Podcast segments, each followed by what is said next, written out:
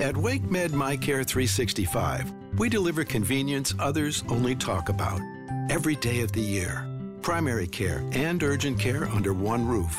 Multiple locations, virtual visits, walk in or schedule an appointment online. From annual physicals and routine care to sinus infection, strep, or the flu, we couldn't be more convenient.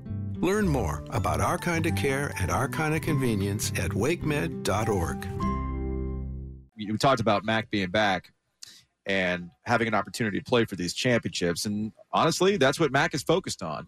North Carolina's going into this game on a down note, having lost back to back games against Georgia Tech and then to NC State, which is obviously the bigger stinger.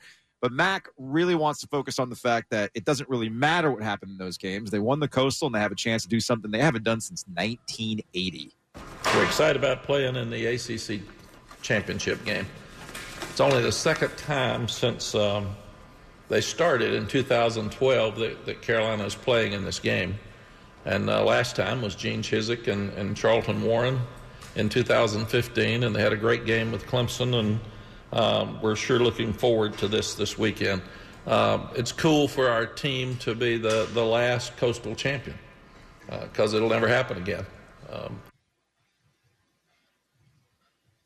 That's Mack Brown, North Carolina head football coach. And Mack called the shot when we talked to him here in July at ACC kickoff, and he poured out that 40 uh, to pay respects to the Coastal Division. Uh, he called a shot, and that ended up happening. Now, in terms of pressure, I mentioned it. It's like Carolina's going to potentially do something they haven't done since 1980. Uh, and there's a pressure to not, not just win the championship, but also to get things back on the right track after losses to Georgia Tech and NC State. And he talks about that pressure for the team. I don't feel pressure for Saturday. I feel uh, excitement. I feel a fun challenge ahead.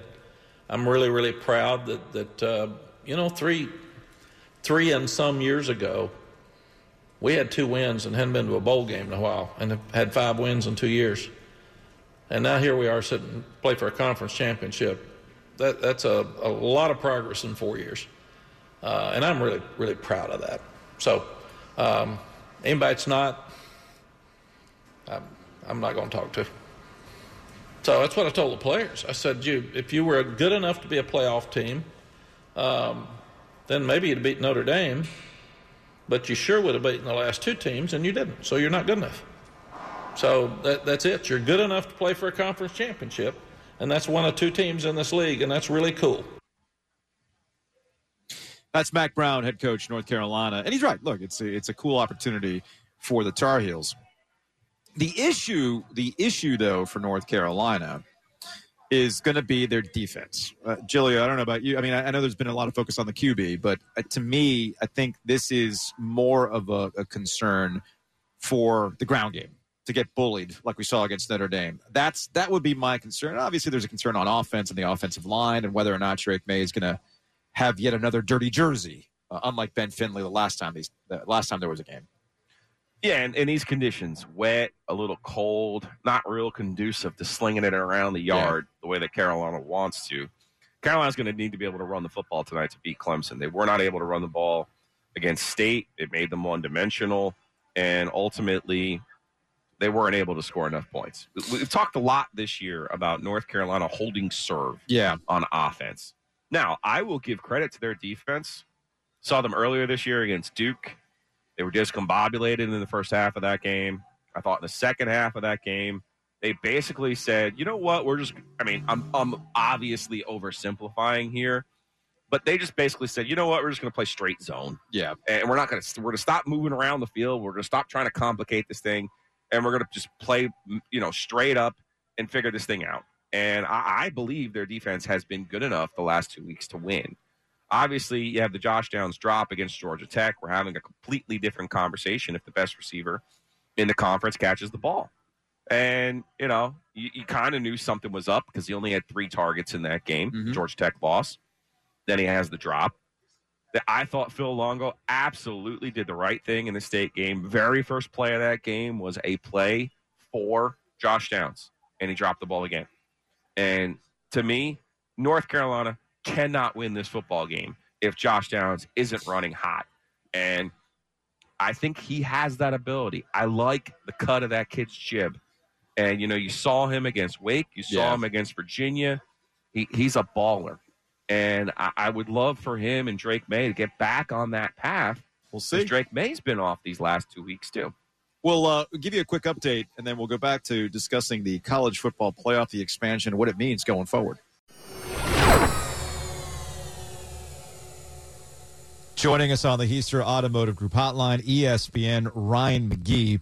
Uh, Ryan is a huge Star Wars nerd like me, and while we can sit here and we can talk about Andor uh, all Yeah. day and how awesome it is, Thank you for listening to the Best of the Drive podcast. I'm Tim Donnelly here with Coach Pete of Capital Financial Advisory Group. Coach, is it still true that a million is enough to retire on? Tim, maybe and maybe not. The most important thing is to get a real plan that gives you income you never outlive. We'll give that away to the next 10 people. Call right now. The number to call 800-691-3215. Text Tim to 600-700 if you're interested in texting. Once again, that phone number is 800-691-3215 or text Tim to 600-700 for that deal. I feel like Ryan, there is a there is a Star Wars analogy with what the college football playoff did with the Rose Bowl. It's like Yeah. like pray we don't alter the deal any further. Either you're going to get on board with this college football playoff Yeah. expansion or you're not. Is that is that your read?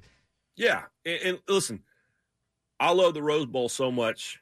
Um, I went there twice with my father officiating the game. Um, I I am part of the group that says they should play the national championship game there every year. I mean, it's it is the most beautiful setting for college football. It's the original bowl game. I, I get all that, um, but the level of self importance has always been off the chart. And if you go, I mean, listen, when when when our beloved Jim Delany, right, um, Carolina guy, was was the commissioner of the Big Ten, and when all of this was happening with the college football playoff, and this, his words were, "I don't really care what else happens as long as I'm in Pasadena." Um, you know, at, at, at what, three o'clock Eastern on, on New Year's Day, Yeah. and that's kind of how they always feel. And so, but the reality is, is that it's either you get on board or the train's going to leave without you because what are their options? I mean, you know, and so that that's what happened was they just kind of ran, but but you, they have to be a part of the deal. If they're not a part of the deal, it's going to be a huge hole. Um, but yeah, it's uh yeah, pray we don't. I'm totally using that by the way. Pray we don't alter the deal any further because it's just it, it, it was what it was. Yeah, I mean, look, I I I I, I think the, the the story to me and Ryan McGee from ESPN joining us here on the OG. It, I think it's if you could go back and do this again. I don't think the colleges and the television networks understood how much leverage they really did have in the grand scheme of things. Um, because I always, I, I think what's happening and what people have learned with the college football playoff over the years is that four teams is a flawed way to go about this. You Yeah. either should have done two, you should have stuck with the BCS, have your committee, spit out two guys. I mean, I don't think anybody would complain if it was just Georgia and Michigan in national championship game, right? And more often than not, that's usually the case.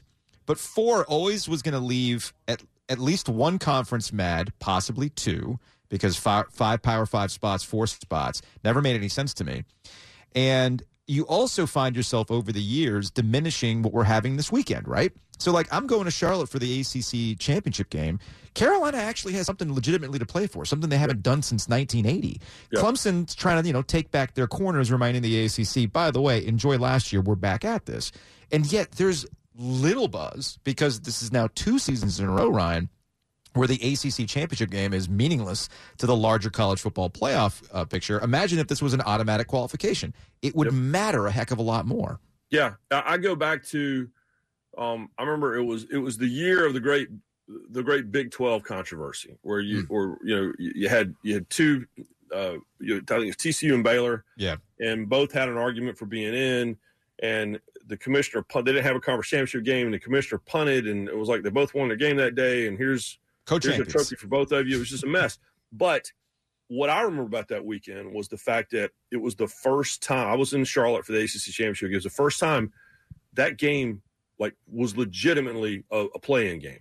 Mhm. And Atlanta for the SEC, where I'll be this weekend, is is always a play-in game. I mean, probably isn't for LSU, but it certainly is for Georgia. And so there was that one window where you could see what it was. And I have always argued for the for the playoff expansionists that you know the bracket already existed. I mean, you go back to rivalry weekend, you go back to the weekend before that. There's a bracket there. You know, if you look at it, and so yeah, that's the only thing I worry about. And I hate buys, man. I, I don't. I, hate it. I, I, do eight or do sixteen. Twelve to me is. I keep using the word punt. It's a punt. I just.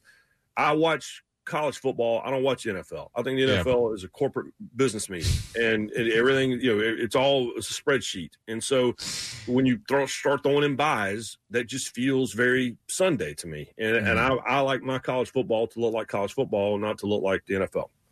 No, I'm with you on that. I'm with you on that. Ryan McGee, ESPN, here on the OG alongside Joe Giglio.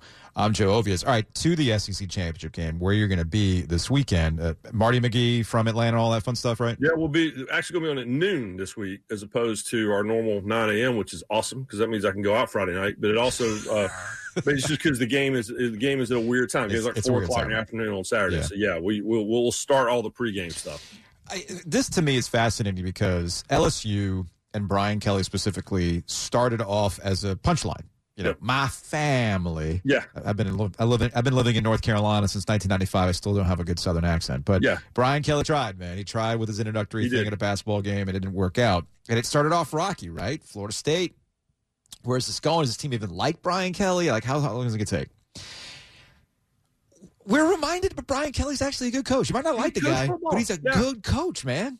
Yeah, and I'll go back. I, I don't. People do not understand and I thought they did, but but after I watched how they how they acted uh, reacted to Brian Kelly, they don't understand how hard the Notre Dame job is. Yeah, it's impossible. Yeah. I, have told this story many times. I went up there; they were making a, a, a potential playoff run. Um, and they were playing Stanford. And it was a huge game. This is probably this is probably five six years ago, and they're both in the top ten, and it's a huge football game. And I got there on Thursday, and Brian Kelly, who I knew a little, I didn't really sure. know a lot um, but every time I talk to him, I learn something. You know, he he can be prickly. His former players a lot of times leave kind of angry at him. Yeah. But he walked me into the stadium and he goes, "When's the last time you were here?" I'm like, "20 years ago." He goes, "You see that scoreboard there in the end zone?" He goes, "You know, that's where the clock was, the old Longines or whatever, the the old analog clock." He goes, "Like five years of meetings and fights to get a video board put in that end zone." And when I say video board, I'm talking about Joe, your your the TV of your house is probably about the size of this video board. Yeah, I know. And the, comp- and the compromise was they would show a, a, a a like a video version of the clock before and after the game. This is what you have to deal with. Five years of meetings to replace a 60 year old clock in the end zone. He goes to LSU. He'll let him do whatever he wants. Right. And so I know he can coach football. And now he has a blank checkbook. And so, Mhm. yeah, I, I'm not. I, I'm. We're all surprised they're in Atlanta but I'm not surprised that he can coach football. I mean, I, I, I believe that all along. But for whatever reason, people don't like him. I mean, he, Would it- he's sur- not a huggable guy. Would But- it surprise but- you if they beat Georgia? Um, yeah, it would surprise the world. Georgia's better than everybody else. Georgia's Yes. the best team in the country. I felt that way all along. I was at the Tennessee game when I saw how they they just pushed Tennessee around after Tennessee just beat Alabama. I was like, this is the best team in the country. And everybody keeps waiting on Stetson Bennett the fourth. He of the of the the Northridge Country Club name. Everybody keeps waiting on him to to be bad and to blow games. And the Georgia fans wanted him benched in the national championship game last year. Uh, they all told him to leave in January, and he keeps coming back. And all he's done is win pretty much every game he's ever played. So yeah, it's it's they're just they're just really really really good. They're going to win the whole thing. Georgia going to win the whole thing. I think so. I mean, Yeah. I, I'm I, I, I am blown away with what Michigan did eh, against Ohio State at Ohio State. But the reality is is that at one point, I think Michigan had started the season with three consecutive teams that were that were in my bottom ten Yeah. ESPN.com. So their schedule's is a disaster. Oh, Uh, talk to Giglio. Ch- talk to Giglio about when he was because he was filling in for Lauren Brownlow on the AP Top 25 vote this year, and Yeah. Michigan fans were all up in his mentions all the time. And, he- and it's too. like, well, there's a reason why. Like you haven't done anything yet, and I do Yeah. think there's a. And Ryan McGee of ESPN joining us here on the OG. I do think there's there's a specific context to Ohio State, Michigan that's separate from just how good Michigan might be. That just might be that Jim Harbaugh has figured out against Ryan Day. I know how to prepare my team for this game better than you know how to prepare Yep. this team for this game. Not too dissimilar to Dave Doeren at NC State and how he treats the North Carolina game, right? Yep. I don't know if Michigan on the national level is going to do the same thing how they bullied Ohio State, which I think is a larger conversation about where Ryan Day. It's kind of funny. Ryan Day's feeling heat. He's literally lost two games, man. Two games. Like two games, and he's feeling it's, heat. it's the John Cooper rule, right? Whew. John Cooper was at Ohio State forever, and he couldn't beat Michigan. He, Mhm. he, he every year won ten or eleven games, went to the Rose Bowl a bunch of times, won Big Tens prior to championship games, but but that was the you only have to win one game, and, and it's and it, you really do. If you went one and eleven, um, you probably could keep the job if as long as you won that that game at the end of the year. But yeah, it's it's so funny. I, I went to Ohio State midseason, did a story on, on the wide receivers. I love Ryan Day. I Yeah. think he's awesome. I think I, I can't stand Urban Meyer. I can't stand him. I've never liked him.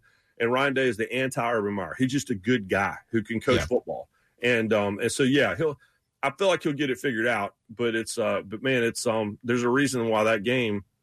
Uh, if you want to want to admit it or not, there's a reason why that game is the game. And uh, but yeah, but but the point is, Michigan can't bully Georgia. No. Can't do it. No. And so it's going to be. I, I think they can bully TCU. Um, I think they could probably uh, physically push around USC to some point. Um, but but there's no way they can they can push Georgia around. So it's the two, it, it, all- talking about all the playoff stuff. At the end of the day, in the history of the playoff, the short history of the playoff, and go back to the BCS, or whatever else. There's two teams that are better than everyone else, and Mhm. the, the the real debate is who's number five. That's really kind of it. And so if this all plays out the way that it usually plays out, we'll get the four teams we think we're going to get. Uh, we'll probably have two not super competitive uh, semifinals. Um, I hope that's not the case. And then, um, and then you know, the two best teams will be in Los Angeles in January. Ryan McGee, ESPN, Marty and McGee, although at noon this go round. Yeah. And uh, on Saturday. Well, we're going to be out in Charlotte uh, having all the fun and frivolity ahead of Clemson and uh, and North Carolina. I hope they wear the orange and the blue.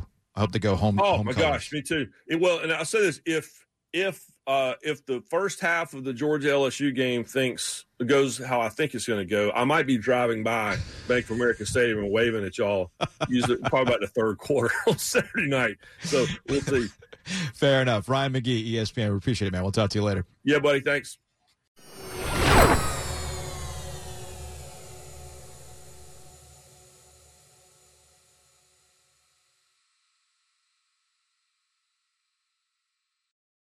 So when I was looking to transfer, it was um, a lot of one-on-one, and it didn't feel like I got lost in a huge university because I knew that if I came here, there was going to be someone I could talk to about every aspect of the courses I needed to take.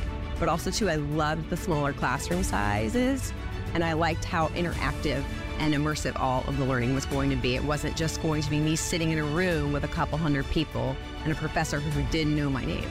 To find out more about transferring to William Peace University, visit peace.edu.